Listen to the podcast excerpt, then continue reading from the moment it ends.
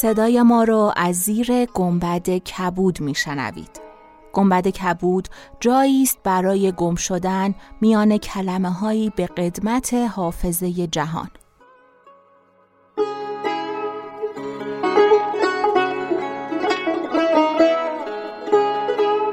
سلام من شقایق جهرومی و دوستانم شما را به زیافت نور و کلمه دعوت می‌کنیم به قسمت سی و هشتم گنبد کبود گوش می‌کنید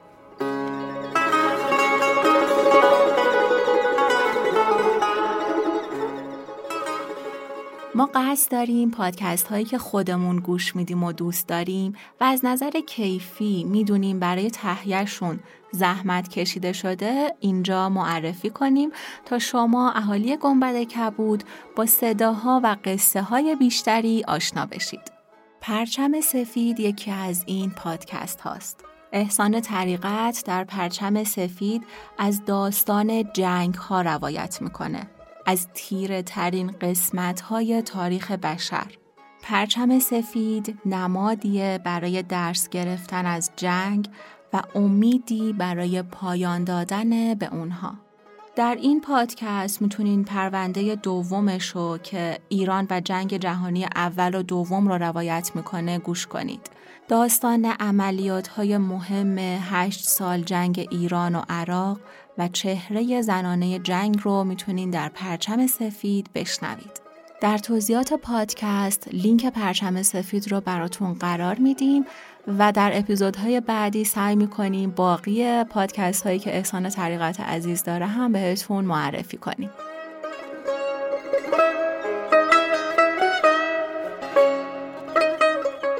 در شب 26 شنیدیم که دختر بعد از بخشیدن اموالش به جوان درگذشت و جوان همراه نصرانی به بغداد آمدند. ملک وقتی داستان نصرانی را شنید گفت این حکایت خوشتر از حکایت اهدب نیست. ناچار هر چهار تن را بکشم. و حالا ادامه داستان.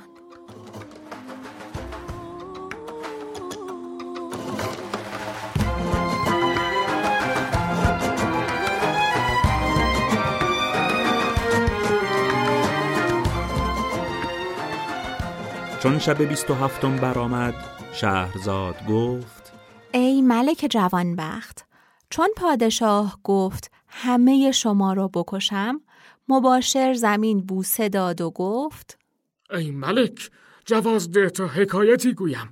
اگر خوشتر از حکایت اهدب باشد از کشتن ما درگذر. ملک جواز داد. مباشر گفت ای ملک دوش با جماعتی از غاریان در مجلس ختم بودم. چون غاریان تلاوت کردند خان گسترده شد. خوردنی بیاوردند ظرفی زرباج نیز در خان بود.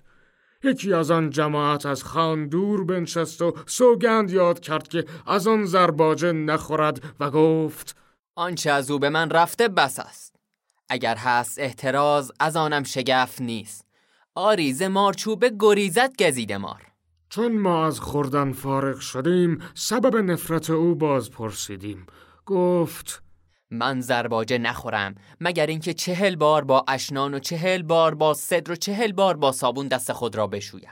در حال میزبان با خادمان گفت که صابون و اشنان و صدر حاضر آوردند و آن مرد بدانسان که گفته بود دست بشست. آنگاه پیش آمد و مانند کسی که به حراس باشد همی لرزید. پس از آن دست به خوردن دراز کرد. دیدیم که انگشت ابهام ندارد و با چهار انگشت چیز می‌خورد. ما شگفت باندیم و گفتیم انگشت تو بدینسان آفریده شده یا حادثه ای رو داده؟ گفت ای برادرم نه تنها همین ابهام است ابهام دست چپ نیز با دو ابهام پاها بدینسان است. پس از آن ابهام دست دیگر با ابهام پاها بنمود. چنان بود که گفته بود ما را تعجب زیاده شد. گفتیم دیگر صبر نداریم باید حدیث تو را بشنویم و سبب بریده شدن انگشتان تو بدانیم بازگو که 120 بار دست شستن از بهر چه بود؟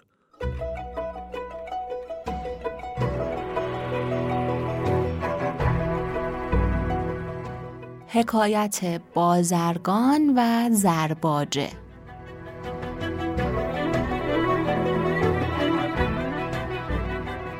بدانید که در عهد هارون و رشید پدر من بازرگانی توانگر و از اکابر بغداد بود و به می کشیدن و سما و طرب عمر همی گذاشت.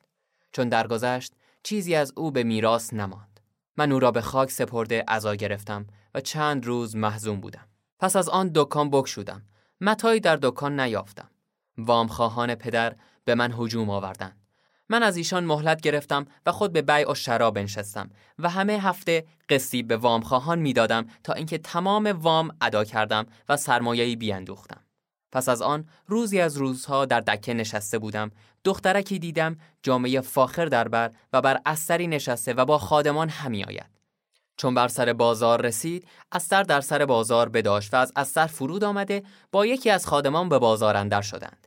شنیدم که آن خادمک با او گفت ای خاتون از بازار بیرون شو و کسی را میاگاهان وگرنه ما را به کشتن دهی. پس چون دخترک به دکانها نظر کرد از دکان من بهتر دکهی نیافت. به سوی دکان من آمد و بر دکان بنشست و مرا سلام داد.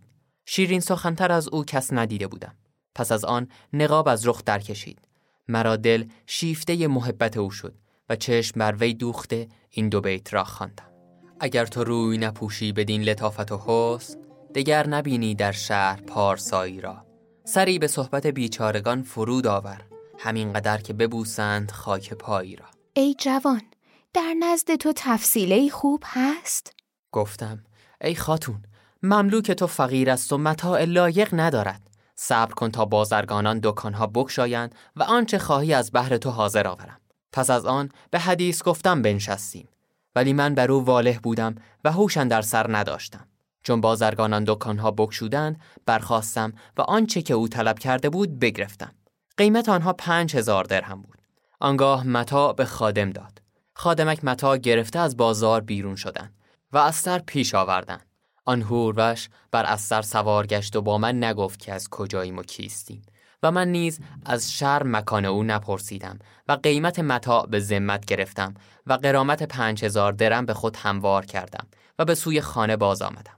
ولی از محبت او مست بودم.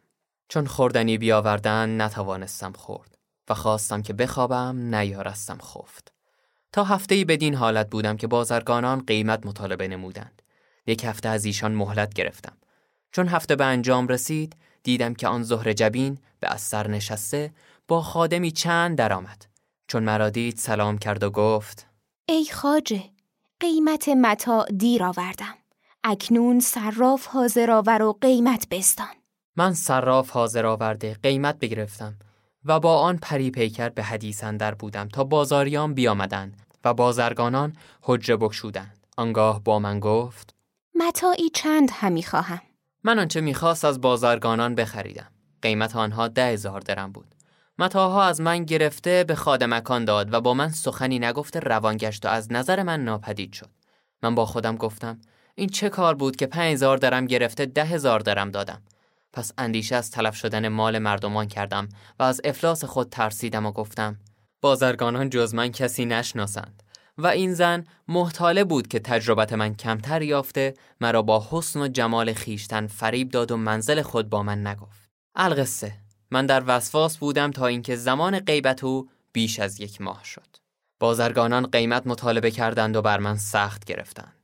من اقار و املاک بفروختم و از ملالت به هلاکت نزدیک شدم و در کار خیش حیران بودم که ناگاه آن ماه روی در سر بازار پدید شد و از اثر فرود آمد. چون نزد من رسید گفت میزان حاضر کن. میزان حاضر آوردم. زیاده از قیمت آنچه برده بود به من بداد و با جبین گشاده با من سخن همی گفت. تا اینکه با من گفت آیا تو را زنی هست یا نه؟ من بگریستم. گفت گریستنت از بحر چیست؟ گفتم. چیزی مرا به خاطر گذشت که از بهر آن گریان شدم. ماهروی از سخن من بخندید و برخواسته روان شد. من مشتی زر برداشته به خادم دادم که در کار من توسط کند. خادم بخندید و گفت او را محبت با تو بیش از آن است که تو را با اوست و او را به خریدن متا حاجتی نیست. این کارها را بهانه دیدار تو کرده.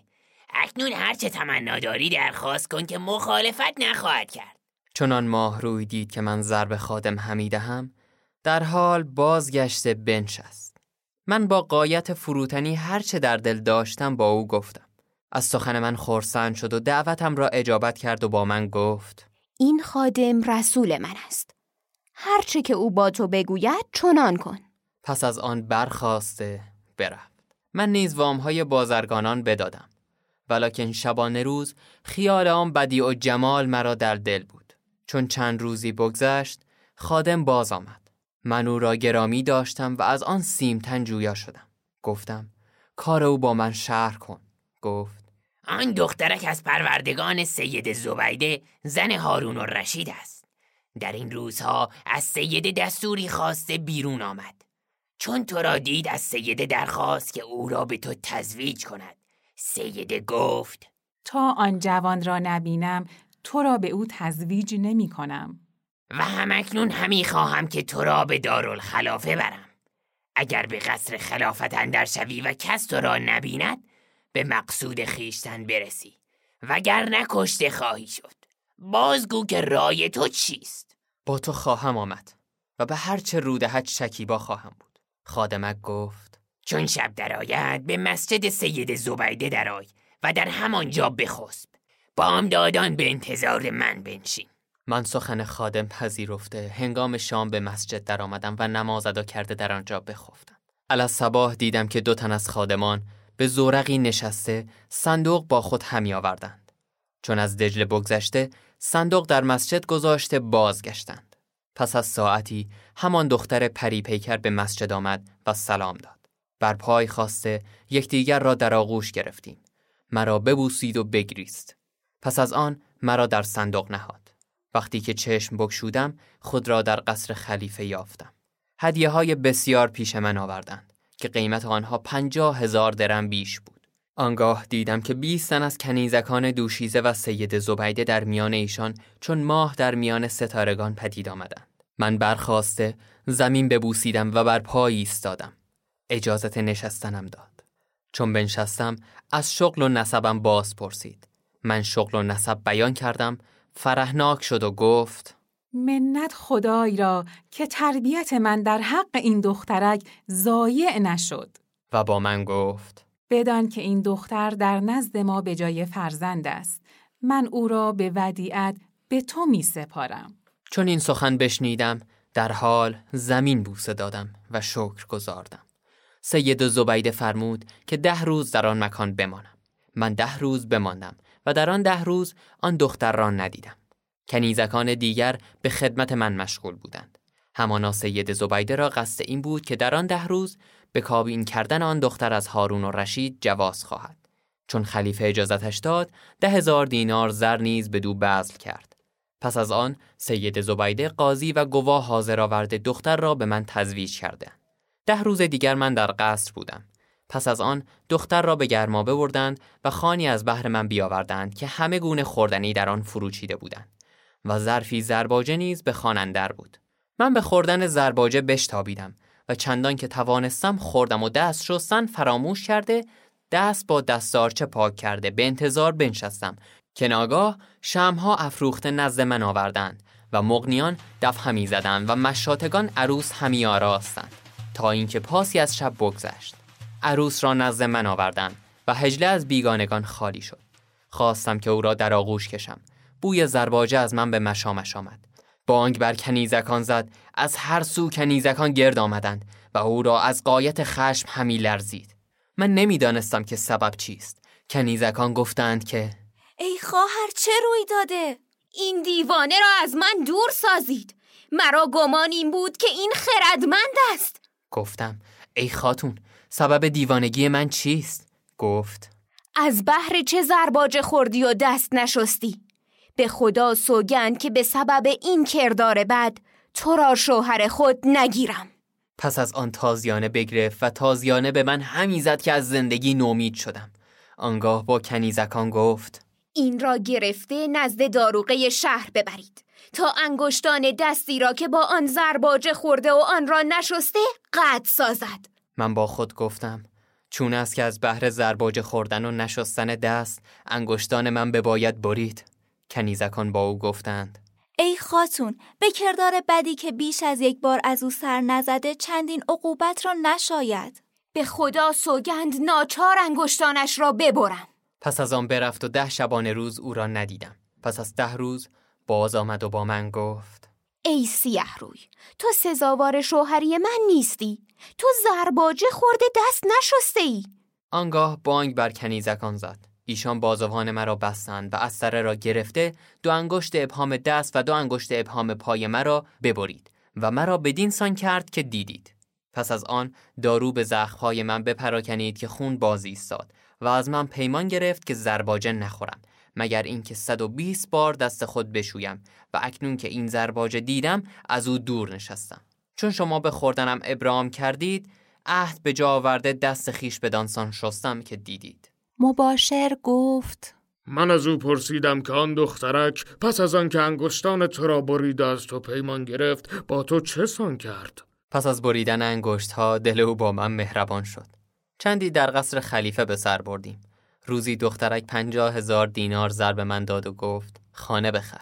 من خانه خریدم و آنچه که در قصر داشتیم به آن خانه بردیم. ای ملک چون سبب بریده شدن انگشتان از آن جوان شنیدم برخواستم و به خانه درآمدم و با اهدب مرا آن روی داد که گفتم.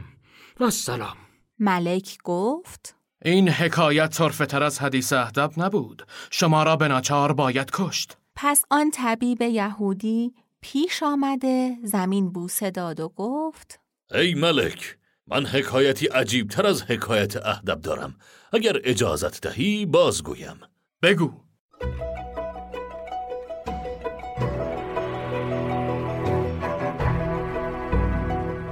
حکایت طبیب یهودی.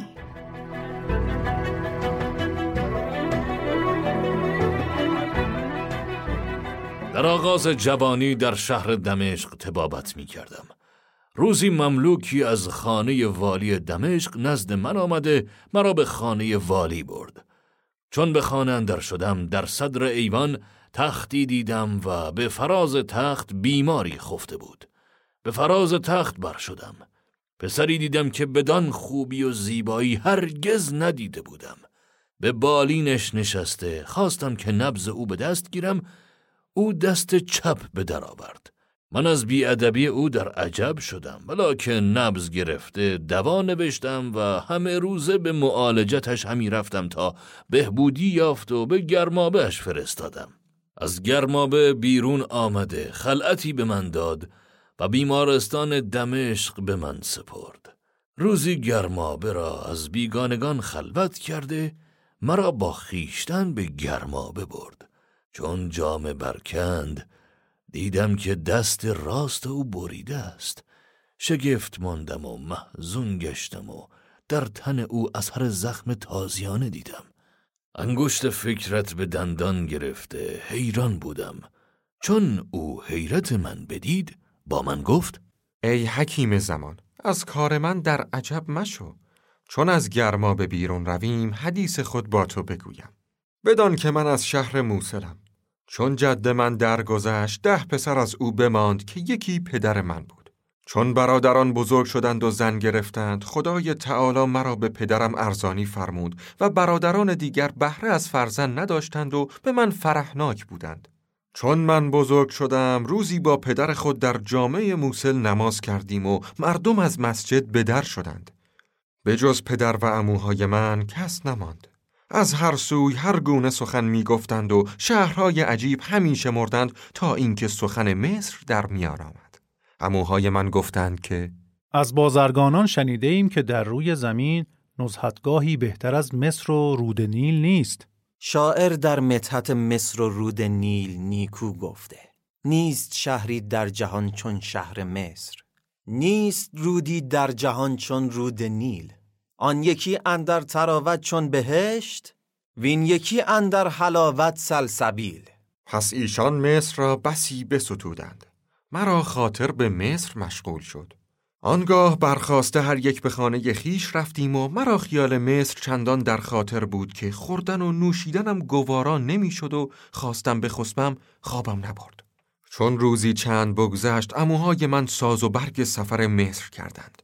من از بحر رفتن با ایشان پیش پدر بگریستم. پدرم از برای من بزاعتی خریده با ایشان گفت او را در دمشق بگذارید و به مصرش نبرید. پس از آن پدر را ودا کرده از موسل بیرون شدیم و همین رفتیم تا به حلب برسیدیم. چند روزی در آنجا بماندیم و از آنجا نیز روان شدیم و به دمشق رسیدیم. دیدیم شهری است سبز و خرم که درختان بسیار و نهرهای روان دارد و به فردوس همی ماند. در کاروان سرایی فرود آمدیم و اموهای من بزاعت مرا بفروختند. به یک درم پنج درم سود کرد. از آن سود شادمان شدم. پس از آن امام مرا در همانجا گذاشته و به سوی مصر رفتند. من خانه خوبی را در ماهی دو دینار اجاره کرده در آنجا بنشستم و به عیش و طرب به سر می بردم تا اینکه همه مالی که با خود داشتم صرف کردم. روزی به در خانه نشسته بودم دختر قمر منظری که جامعه های حریر در برداشت پدید شد. من اشارتی به او کردم. بی مزایقه به خانه اندر شد و در خانه را بازگردانده نقاب از رخ برکشید و چادر به یک سو نهاد. بدیع الجمالش یافتم. دل به مهرش بنهادم. پس از آن برخواسته میوه و حلوا حاضر آوردم و سفره شراب گستردم. با یکدیگر ساغر همی کشیدیم تا اینکه مست شدیم و خفتیم. بامدادان ده دینار زر بدو دادم. زر نستد و ده دینار هم به من داد که با این دینارها نقل و شم و می و عود آماده کن و پس از سه روز هنگام شام به انتظار من بنشین. این سخن گفته مرا ودا کرد و برفت و عقل من با خود ببرد. چون سه روز بگذشت آن پری روی باز آمد و خود را بیش از پیش آراسته و جامعه زیباتر از نخست در بر کرده بود. من نیز همه چیز آماده کرده بودم. خوردنی بخوردیم و به می کشیدن بنچستیم. چون مس شدیم در آغوش یکدیگر بخسبیدیم. بامداد ده دینار زر داده گفت روز سیوم به انتظار من بنشین. من روز سیوم می و نقل و ریحان و خوردنی ها آماده کردم. هنگام شام شم فروخته و عود سوخته چشم به راه دوخته بودم که از در درآمد. من بر پای خواسته گفتم آمدی وح که چه مشتاق و پریشان بودم. چون برفتی زبرم صورت بیجان بودم. چون بنشست گفت آقای من من زیبا هستم گفتم آری به خدا سوگند من چون تو به دلبری ندیدم گلبرگ چنین تری ندیدم مانند تو آدمی در آفاق ممکن نبود پری ندیدم.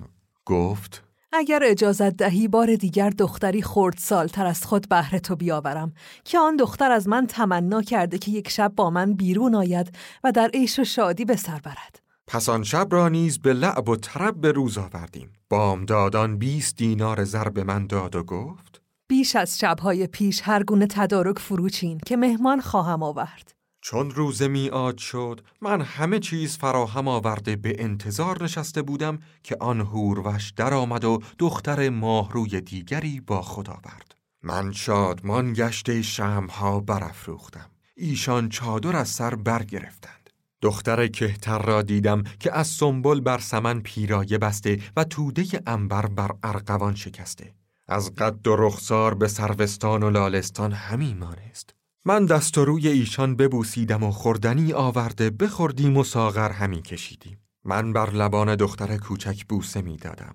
دختر بزرگ از رشک تنگ دل بود ولی پوشیده همی داشت و با من می گفت مهمان تازه رسیده از من بهتر است. گفتم آری والله هست و بهتر است. گفت همی خواهم که امشب با او بخسبی. چون نیمه شب شد من با دختر خردسال بخفتم. چون بیدار گشتم آفتاب برآمده بود. دست به سوی دختر بردم که بیدارش کنم.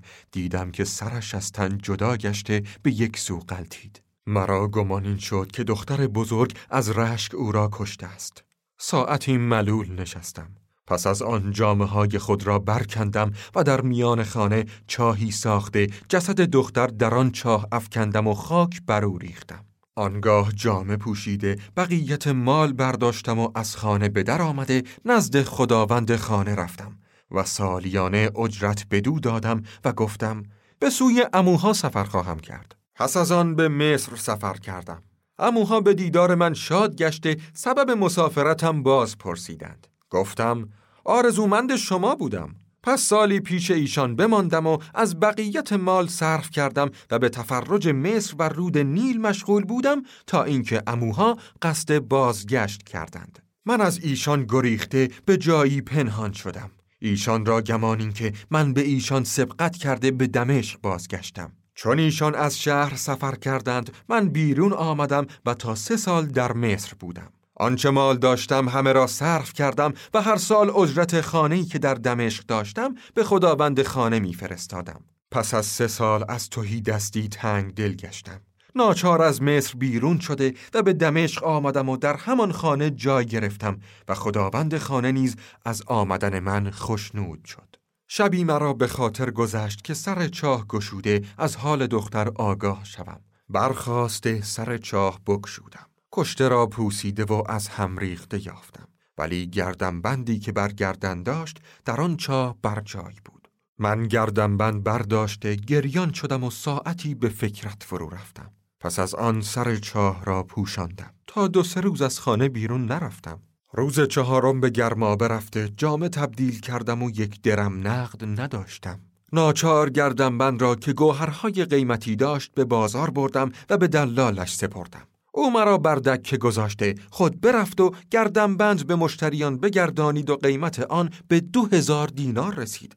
ولی من نمی‌دانستم. چون بازگشت گفت این گردنبند مسین است و هزار درم قیمت دارد.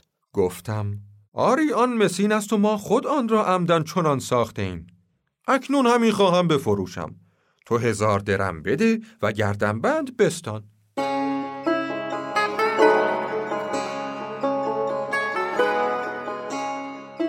چون قصه به دینجا رسید بامداد شد و شهرزاد لب از داستان فرو بست.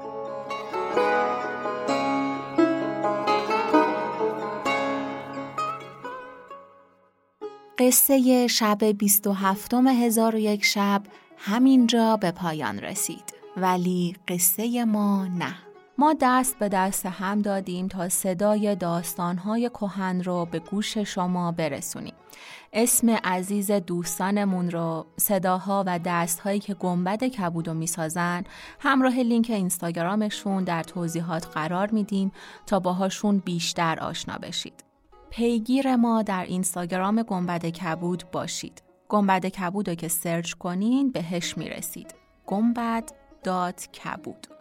ولی ما لینکش هم براتون در توضیحات قرار دادیم. در توضیحات یه لینک دیگه هم هست. لینک هامی باش برای حمایت مالی از گنبد کبود. ما قدردانیم و شاکر که در این مدت دوستان زیادی پیدا کردیم. خوشحال میشیم به ما کمک کنین و ما را به بقیه معرفی کنین تا دوستان بیشتری داشته باشیم. کم و کاستی هامونو به ما ببخشید. ما هنوز پله اولیم و نظرات شما می‌تونه به ما کمک کنه که ما رشد کنیم. کنارمون باشید.